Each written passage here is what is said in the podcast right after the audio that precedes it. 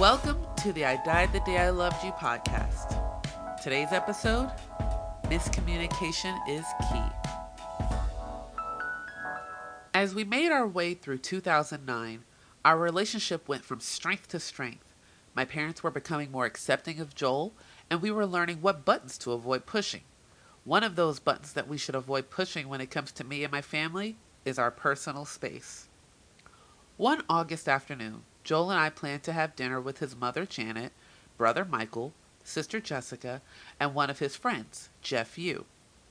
Prior to their arrival, I told Joel to call me since we were tidying up the house and running errands all day. However, while in the midst of vacuuming the living room, the doorbell rang. It was Joel's mother. Sign of disrespect number one. As I opened the door and looked at a meek and embarrassed Joel standing behind his mother, she barged in with his siblings and Jeff. I wanted to put them all in their place for not only refusing to respect my wishes, but forcing their way into my home. Sign of disrespect number two. However, I did not want to portray the angry black woman stereotype, so I asked them to have a seat in the living room.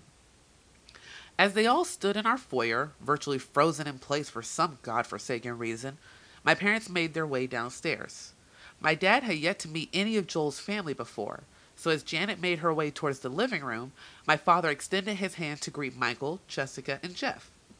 Meanwhile, I pulled Joel to the side and asked him why they didn't wait for me to call, as we had agreed upon.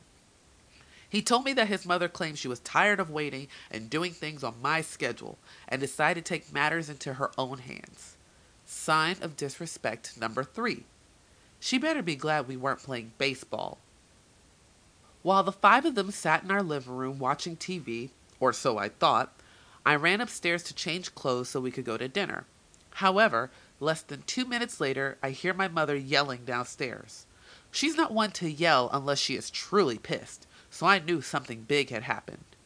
As I found out later that evening from my mother, she found Janet in our kitchen going through our cabinets, drawers, and refrigerator, all without our permission.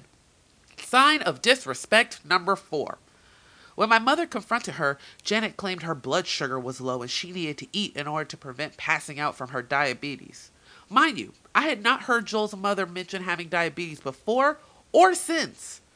When my mom asked Janet why she didn't ask her, the host, to prepare a snack for her, the guest, she replied she, quote, shouldn't have to ask for permission to go through someone's home, end quote. Who did she think she was? Sign of disrespect number five, and all in less than 10 minutes. In order to diffuse the situation as quickly as possible, we hastily left for dinner, much to my parents' disapproval. While on the drive to the restaurant, as I listened to Joel's mother subtly curse my mother under her breath, Jeff and Michael turned to me and, in unison, decided to air their grievances. But their issue wasn't with my mother. No, it was with my father. Seemingly out of nowhere, the two of them turned to me and said, You know your father disrespected us too, right? Surprised, I replied, No, he didn't. However, they insisted. It was at this moment Jeff said, with Michael nodding feverishly, When we walked in your house and met your dad, he said a crude comment toward us and blew his cigar smoke in our face. He was totally disrespectful. I knew immediately that was a load of crock.